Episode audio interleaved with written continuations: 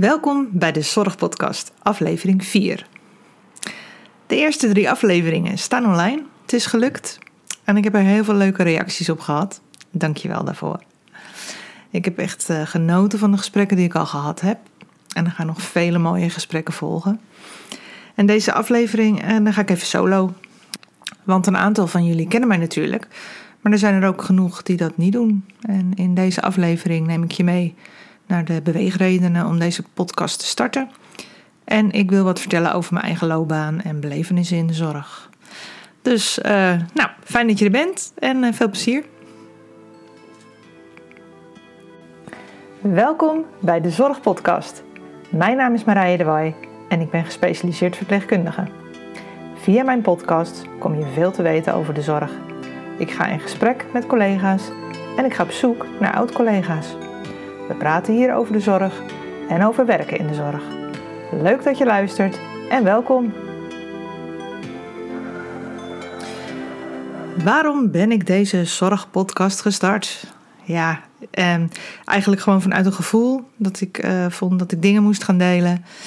Want uh, ja, ten eerste hou ik heel erg veel uh, van verhalen. Ik krijg de mooiste levensverhalen te horen van mijn patiënten. Uh, met de ambulance maakten we wel eens hele lange ritten van nou ja, Alkmaar naar Nijmegen of Maastricht. En dan zat ik achterin met de patiënt en dan ja, kreeg ik hele mooie levensverhalen te horen. En we zijn ons daar niet altijd van bewust. Maar de meeste mensen dragen zulke mooie verhalen met zich mee. Ja, daar hou ik van. En um, behalve patiënten hebben mensen in de zorg ook natuurlijk hele mooie verhalen. En die stemmen hoor je niet altijd. We zijn met name bezig met uh, ja, de zorg te verlenen. En het is allemaal druk, druk, druk. En we maken best veel mee. En dat hoor je niet altijd. En uh, ja, dat is onterecht, denk ik. Dus uh, juist van deze mensen kan je namelijk horen hoe het echt is om in de zorg te werken. En ik denk dat het een mooie platform is, deze podcast, om hun stem gehoord te laten worden. Zeker nu. En dan komen we meteen bij het tweede punt waarom ik de podcast op wilde nemen. Um, ja, de druk op de zorg is enorm. Afgelopen jaar is dat weer pijnlijk duidelijk geworden. Hoe de zorg functioneert. Als er iets gebeurt wat niet ingecalculeerd is. Ja, alles is nu zo ingericht dat ja, noodzakelijk kan, allemaal gedaan worden. En iets extra ook nog wel. Maar als er dus echt iets gebeurt, ja, dan staan we eigenlijk met ons rug tegen de muur, omdat er gewoon niet genoeg personeel is. En er is helemaal geen uh, rek of ruimte meer in de zorg om, om iets groots op te vangen. En helemaal als het dan ook nog lang gaat duren, ja, dan put je eigenlijk uh, iedereen uit die daar uh, werkzaam is. COVID-19 was duidelijk niet ingecalculeerd. En ja, je kunt je voorstellen wat er gaat gebeuren als er op dit moment nog een grote ramp in Nederlands plaats zou vinden. Hè? Denk aan Enschede. Of denk aan de ramp in Volendam, de brand. Ja, dat zou nu helemaal niet gaan. Daar zijn uh, geen bedden meer voor. Dus dan, dat scenario dat moet je maar niet voor ogen nemen, want daar word je niet heel positief van. En ehm, ja, als we dan kijken naar de toekomst, dan zien we een hele grote groep 90-plussers die deel gaan uitmaken van de samenleving. En zij gaan ook nog eens langer leven, bijvoorbeeld met een ziekte, omdat die uh, ja, ziektes worden steeds chronischer. Dus dan moet je steeds meer zorg gaan verlenen aan steeds oudere mensen. En, ja, en nu is het eigenlijk nog helemaal niet te voorzien hoe we dat moeten aan gaan pakken in de zorg. Want er is nu al zo'n tekort en uh, hoe gaan we dat dan oplossen? Ik zie in de Noordkop van Nederland vacatures die al jaren openstaan, want er is gewoon geen personeel voor, er komt gewoon niemand op. En in de organisatie waar ik nu werk is al 50% van het personeel ouder dan 55 jaar. Moet je maar zo op je in laten werken. 50% is al ouder dan 55 jaar. In principe zouden die met 10, 12 jaar uitstromen. Daarbij is de uitstroom onderaan ook groot. jonge mensen die voor de zorg kiezen, maar eigenlijk door de tekorten nu al geconfronteerd worden met een manier van werken waar zij niet voor gekozen dachten te hebben en denken: ik ga wat anders kiezen. En uh, ja, met de afgelopen verkiezingen in gedachten gaat dat de komende vier jaar wordt het in ieder geval niet opgelost. We zijn, die zijn nog allemaal heel erg gericht op economische groei. En daar uh, ja, maakt de zorg geen deel van uit. Daar zal alleen maar weer nog meer gekort gaan worden. Hoe dan, dat weet ik niet. De druk is nu al zo hoog. En het zorgpersoneel valt uit door ziekte of door de werkdruk. En uh, ja, hoe moet dat in de toekomst? Ehm, ik wil met deze podcast ehm, ook die mensen bereiken die misschien wel voor de zorg willen kiezen. Want, uh, ongeacht dan het negatieve verhaal misschien wat ik net vertel, het blijft natuurlijk wel een heel mooi vak. Je blijft zorgen voor mensen en uh, ja, je maakt echt het verschil in iemands leven. Ongeacht uh, welke afdeling of wat voor specialisme, je maakt een verschil.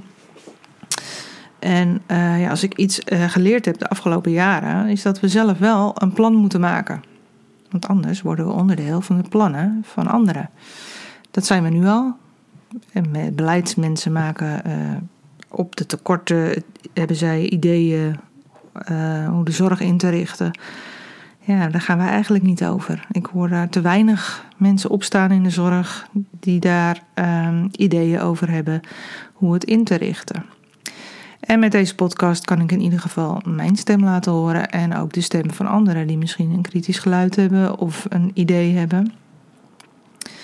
En ja, dat is belangrijk. En het is belangrijk om nu voor onszelf en voor onze toekomstige collega's op te komen. Dus daar kom ik zeker op terug in de komende podcastafleveringen. En dat heeft ook een groot uh, deel te maken met persoonlijk leiderschap. Want uh, ja, dat klinkt misschien een beetje ver van je bedshow, maar uiteindelijk gaat het erover dat jij uh, regie voor jezelf neemt. Hè? Dat je zelf op gaat komen van wat wil ik nou eigenlijk? En misschien denk je dat dat niet mogelijk is in de zorg, maar dat uh, denk ik van wel. En helemaal als we met z'n allen ons stem laten horen. Ja, en nou, nog een reden is dat er heel weinig podcasts worden gemaakt over de zorg. En al helemaal niet door vrouwen. Dus wat mij betreft, genoeg redenen om een podcast te beginnen. En ben jij nou iemand die erover denkt om in de verpleging te gaan? Laat dan een berichtje achter welk onderwerp jij graag behandeld zou zien worden. En ben jij al iemand die uh, in de verpleging zit? Heb je het idee dat je vastzit op een afdeling, dat je je leidinggevende niet kan bereiken? Stuur ook een berichtje. Dan komen we daar eens op terug. En dan kan ik altijd iemand gaan interviewen die ons daarbij kan helpen. Ik ken genoeg mensen ondertussen. Dus ja, laat een berichtje achter en volg mij op Spotify. Kan je een abonnement nemen? Je kunt me ook bereiken via Instagram. Kan je me een DM sturen, Marije de Waai. En zo komen we met elkaar in contact. Dus leuk als je een berichtje achterlaat. En dan mijn eigen loopbaan. Ja, hoe ziet die eruit? Nou, dan neem ik je eventjes mee terug naar 1992. Toen ben ik gestart in Zandam op de A-opleiding. In de eerste podcast had ik daar een gesprek over met uh, oud studiegenootje Nicolette. En ehm, wij hebben toen nog eigenlijk een hele opleiding gehad gericht eh, op het algemeen ziekenhuis. Dus wij liepen alle afdelingen langs. En, en dan kregen we scholing, veel pathologie, veel anatomie, chirurgie, interne, oncologie, urologie, orthopedie. Nou ja, noem het allemaal maar op. Allemaal gericht op het algemeen ziekenhuis. Daar werden we klaar voor gestoomd. De anamnese, verpleegplannen, Maakt nu ook nog allemaal deel uit van de opleiding. Alleen dit was echt eh, specifiek op dat stuk gericht. Um, toen ik klaar was, um, had ik eigenlijk al wel mijn zinnen gezet op de eerste hulp. Dus dat ging eigenlijk vrij snel uh, een brief richting de eerste hulp. Ik ben na de diplomering op de chirurgie gaan werken. Nou, dat was in de zomer en ik geloof in het najaar heb ik gesolliciteerd op de eerste hulp. Waar toen geen plek was. Maar er was wel plek op de IC ehm, CCU, dat heette de brede basis intensive care opleiding. Daar werd je geschoold in zowel de intensive care als de hartbewaking. En de leidinggevende van de eerste hulp zei toen: Weet je, ga je dat doen? Dat is kennis die kan je altijd goed gebruiken. Dat is uh, zeker behulpzaam als je later wel op de eerste hulp gaat werken. Dus prima, ik dacht dat ga ik doen. Dus uh, gesolliciteerd op de uh, intensive care en daar aangenomen. Ik denk dat ik daar in ja, 97 toen gestart ben. En in 99 was ik klaar. En ja, intensive care verpleegkundige. Een prachtig beroep. Uh, helemaal de combinatie vond ik leuk tussen de intensive care en de hartbewaking. De hartbewaking praten ze nog terug. Uh, op de intensive care over het algemeen niet. Het mooie van de intensive care is dat je ja, alle vitale functies overneemt. Dus je bent ja, heel belangrijk werk aan het doen. En het is natuurlijk super dankbaar werk als je ziet dat iemand reageert en ehm, weer opknapt. Uh, ook wel spectaculair af en toe, als je ziet wat daar allemaal aan apparatuur uh, verschijnt naar zo'n uh, patiënt. En dat hoor je nu ook wel, de intensivisten zeggen: ja, we hebben de apparatuur wel, maar de verpleegkundige niet. En die heb je echt nodig, want ehm, je hebt het over bijvoorbeeld een beademingsmachine, nou soms wel twaalf spuitenpompen, een nierdialysemachine. Nou, en heb ik nog niet eens, denk ik, alles opgenoemd. Een monitor die je continu moet bewaken. En uh, het mooie was van deze intensive care dat uh, ja, waren nog eigenlijk niet echte intensivisten. Het waren de specialisten interne en chirurgie die uh, om en om hun diensten draaien. Dus uh, in de avond en in de nachtdienst ja, draaiden wij zelf de IC, de verpleegkundigen. En je kon wel bellen voor overleg, maar in principe ja, waren ze aan jou toevertrouwd. Kan je je nu niet meer indenken. Maar goed, dat is wel vaker met dingen uit de zorg. En um, ja, dat was, het was een mooie tijd. Uh, op een gegeven moment dacht ik, ja, um, oké, nu heb ik Zandam gezien. Ik heb alle afdelingen afgelopen. En misschien is het wel belangrijk om nog wat uh, verder uh, daarbuiten ook te gaan kijken. Dus toen ben ik via het uitzendbureau gaan werken. En heb ik in Noord-Holland, nou, in allerlei ziekenhuizen op de intensive care, hartbewaking gewerkt. Ja, dat was ook superleuk. Ondertussen getrouwd raakte ik in verwachting. En toen vond ik het wel weer uh, enigszins belastend om op uh, zoveel verschillende adressen te werken. Hè. Dat kost je toch veel energie. Hoe werkt het hier? Hoe werkt het daar? Voorbeeld het AMC. Ja, daar was toen al nauwelijks in te komen als uh, uitzendkracht. Dat zullen misschien mensen wel herkennen. Overal toen al pasjes voor nodig. Dus dat was nogal een heel gedoe. En toen heb ik ervoor gekozen om mezelf dan uit te zenden op een hartbewaking. En daar ben ik gebleven tot, tot mijn zwangerschapsverlof. Toen werd mijn dochter geboren. En toen dacht ik, ja, om nou weer fulltime meteen te gaan werken, dat wezentje, dat is van mij, dus daar wil ik voor zorgen. En toen ben ik als uitzendkracht gaan werken voor een uh, thuiszorgorganisatie om toch uh, binnen het vak bezig te blijven. En uh, toen begon de BIG-registratie al te spelen, dus ik dacht, ja, dat is belangrijk voor mijn bevoegdheid en bekwaamheid om bezig te blijven. Dus uh, ben ik uh, voor een uitzendbureau in de wijkzorg gaan werken. En dat heb ik gedaan totdat de tweede geboren werd. En die was, uh, kijk, in 2003 werd hij geboren. En toen hij drie maanden was, kwam ik mijn nichtje tegen op een verjaardag. En die was senior op een eerste hulp in Zandam. En die zei: God, nou gefeliciteerd, hartstikke leuk. Hoe gaat het thuis? Ik zeg: Ja, prima, maar ik wil eigenlijk wel weer wat gaan doen. En ze vroeg van, eh, bevalt het je allemaal? En ik zei eigenlijk ja en nee. Nou, zegt ze, wij hebben hartstikke veel tekorten. Kom je bij ons werken op de eerste hulp? Je hebt je IC, dus uh, dood zullen ze niet gaan. En uh, ja, gipsen en um, steunverbanden en rekverbanden aanleggen, dat kunnen we je leren. Dus toen dacht ik, nou, dat lijkt me eigenlijk een hartstikke leuk idee. En toen ben ik drie weken ingewerkt op de eerste hulp en ben ik daar als oproepkracht gaan werken. Dus ik deed één à twee diensten per week. Was ook prima te combineren met de thuisfront. En uh, ja, ik heb het daar heel naar mijn zin gehad. Leuke collega's en uh, leuke omgeving. Prima. Maar toen verhuisden wij van Zandam naar Alkmaar. Toen dacht ik, ja, Alkmaar heeft ook wel een hele uitdagende eerste hulp. Hè. Dat was dan toch echt nog een uh, categorie 2 ziekenhuis. Dus daar kwamen er wat grotere gevallen binnen. Dus ik denk, ik ga daar aan de slag. En uh, ik heb een brief geschreven naar het Flexbureau. En die wilde wel met mij praten. En ik mocht daar uh, op de eerste hulp komen. Om te kijken hoe en wat. Ja, dat beviel eigenlijk heel goed van beide kanten. Ik vond het werk daar leuk. Het was wat uitdagender. En ehm, de collega's waren ook weer gezellig. Dus dat ging eigenlijk allemaal prima. En daar heb ik ook als oproepkracht gewerkt totdat de jongste naar groep 3 ging toen had ik zoiets van: oké, nu wil ik wel weer gewoon uh, in vaste dienst. Eh, de opvang is geregeld, kinderen gaan naar school, dus die hebben moeders niet meer zoveel nodig. Wat ga ik doen? Ondertussen werkte ik natuurlijk nog steeds op de eerste hulp met alleen mijn uh, ICCCU-diploma. Dat komt prima, want er werd gewoon voor gezorgd dat in zo'n dienst er genoeg gediplomeerden waren. waardoor ik er eigenlijk ook kon werken zonder dat dat een probleem zou zijn. Ehm, ik heb gesolliciteerd, want er kwam daar een plekje vrij. Dat is niet helemaal gegaan zoals ik in gedachten had. En ehm, tegelijkertijd kwam er ook een, vacature bij de ambulance dienst in Alkmaar. Dus uh, eerste hulp, nou, dat verliep niet helemaal naar wens. Dus uh, de brief ging richting de ambulance dienst. Nou, daar kon ik binnen een week aan de slag. Dat was natuurlijk super. Ik ben daar eigenlijk direct gestart met de opleiding. En die duurde toen nog vier tot zes maanden. En in januari was ik klaar en was ik ambulanceverpleegkundige. En uh, ja, ik heb daar natuurlijk heel veel gezien, heel veel geleerd. Een hele mooie tijd gehad.